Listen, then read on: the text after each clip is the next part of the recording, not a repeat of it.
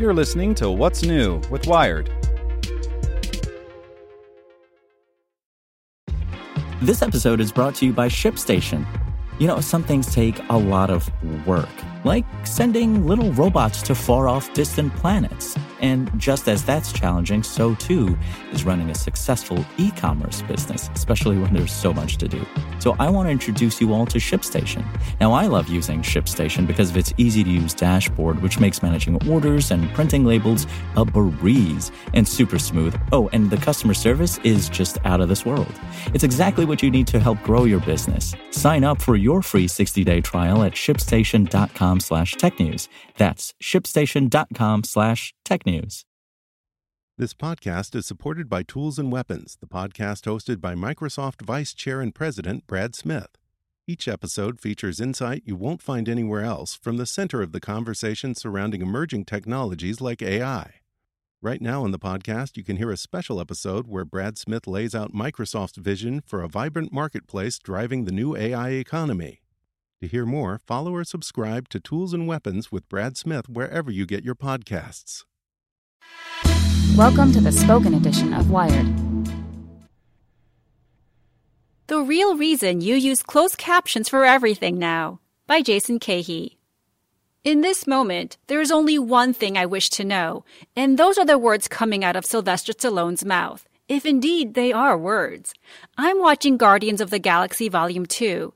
Incomprehensibly, Stallone has a small part in it, speaking, as he often does, incomprehensibly. But he looks very important. Therefore, he must be saying something important. Probably the whole of this film depends on it. So I rewind Netflix, one of life's more torturous little rituals. Then I squeeze my eyes shut, the better, I believe, to open my ears. Don't anyone move. I mind command the empty room. When Stallone speaks again, I'm prepared, my breath held tight. This is what I hear. In Santo, which is warmer, but I ain't got married, and I said, let me oh I know the girl. Darn it. Stallone's a special kind of mumbler, obviously, but this is not some rando Rambo exception. I find myself rewinding constantly in the modern era, straining to hear. Auditory breakdowns repeat, loop, divide. Movies and TV are, it seems, simply harder to hear in general these days. Movies and TV are, it seems, simply harder to hear in general these days. Part of it is relative. When you watch more TV, you miss more TV. This very second, in living rooms nationwide, innumerable couch-bound bingers are failing to synthesize a piece of dialogue emanating from their new age soundbars, and it pains them. Whether it's Bernard in Westworld or Jon Snow in Game of Thrones, the lines are not cohering into meaningful English. What did he say? Already the most uttered and annoying question in the history of talking pictures is by now a nightly interrogation, Yanny Laurel times a million. Some of it might be the happy result of ever globalizing TV options. As the world shrinks, more people of every background are losing themselves via the hottest new escapisms in foreign dialects and cultures. Chewing Gum, the British comedy set on a council estate in East London, sparkles with slang that blows right past most Americans. Without the right context, we don't hear it. But that's an issue of comprehension, of understanding. My concern here is more the failure of literal physical hearing. Bernard speaks very slowly in Westworld, yet I hear very little.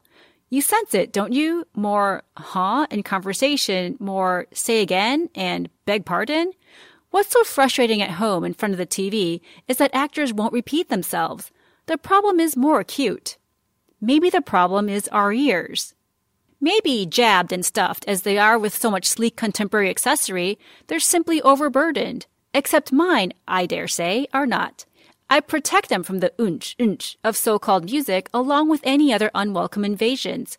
Earbuds have been pressed into their softness maybe three times. So pristine is my hearing, in fact, that I can count among my favorite sensory experiences the sound of semi-sauteed mushroom makes after it slips out of a French skillet and falls, by gravity's good grace, to the kitchen floor. If the linoleum is just right and the room sensibly hushed, you'll perceive a wet, perky slap. Book, as though some tiny winged creature with tinier hands has popped an interdimensional bubble. Hearing something so small enlarges your soul. Even orally gifted as all that, however, I still find myself constantly asking the television set, eh? Here's what Stallone really says in Guardians 2. After going around in circles with this woman I end up marrying, I said, Aleta, I love you, girl. Of course, I only know that because I cheated. Clicked menu, clicked subtitles, clicked English CC. When I turn on those words, my body untenses. Not even the most inconsequential bit of throwaway dialogue is safe from the rigorous, trustworthy pen of closed captioning. At last, I can hear everything. Subtitles have been around since the early 70s. Julia Child was one of the first beneficiaries. Her joyful warble rendered in sentences her audience of servantless American cooks could follow, both linguistically and culinarily, with ease. Essential for deaf people and English language learners and scientifically shown to promote reading comprehension and retention, subtitles have only recently become essential for many TV watchers, period. A smattering of online encomia tell you it's the only way to watch. One Redditor asks in our movies, I like having subtitles with everything I watch. Anything wrong with this? Almost everyone responds supportively, including this person. I cannot fully enjoy any video without subtitles at all. Many people I know IRL can relate, from bankers and meditators to jocks, UX designers, and writers. My anecdata turns up no gender preferences. Couples seem overrepresented, presumably because one influences the other. Well, they insist on watching everything with subtitles, one says of their partner, but now I like doing it too. Great, fine, but uh, why bother making excuses? Because there's still something not quite right with the idea, is there? It doesn't sit well watching everything this way. Last year, Refinery 29 ran a piece, Get Over Your Fear of Subtitles, Please, in which the writer extols the benefits. You can appreciate the script. You know whose off screen voice you're hearing. You can chuckle at the poetic attempts by caption writers to convey background noises, bestial squall. To those, others have added, you can watch at low volume. You can clean or eat or otherwise make general ruckus while watching.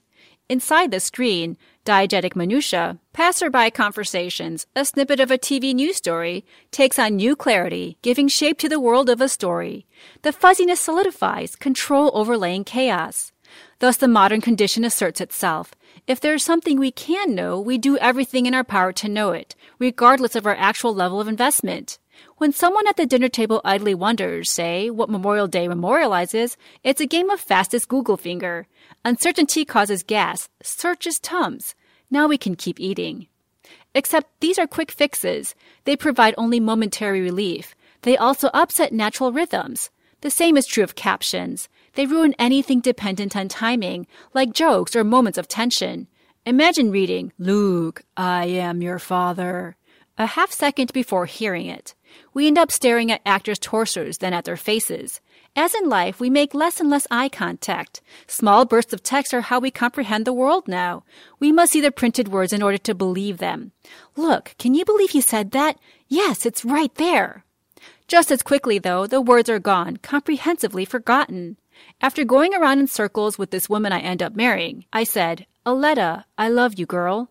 What even is that? None of that filler matters to the Guardians 2 plot, such as it is. Half of those words are spoken off camera. In a very real way, we were not meant to know them merely to register their hum. But like Google, closed captions are there, eminently accessible, ready to clarify the unclarities, and so, desperately, we, the paranoids and obsessive compulsives and postmodern completists, click. No, subtitles are not the solution. They flatten our perception. Sounds are muted these days because there are too many of them, every utterance equally weighted and demanding of us total comprehension. Look at the words themselves. All too often they are meaningless. Yet we painstakingly rewind Netflix anyway, backward, backward, backward, stuck in a garbled loop. Book, pop, get me out. Hope you enjoyed this spoken edition of Wired News. And if you'd like more, search for Wired Science and Wired Business. Want to learn how you can make smarter decisions with your money? Well, I've got the podcast for you. I'm Sean Pyles, and I host NerdWallet's Smart Money Podcast. Our show features our team of nerds, personal finance experts in credit cards, banking, investing, and more. And they'll help you make the most of your money while cutting through the clutter and misinformation in today's world of personal finance. You'll get clarity on strategies to help you build your wealth, invest wisely, shop for financial products, and plan for major life events. Listen to NerdWallet's Smart Money Podcast wherever you get your podcasts.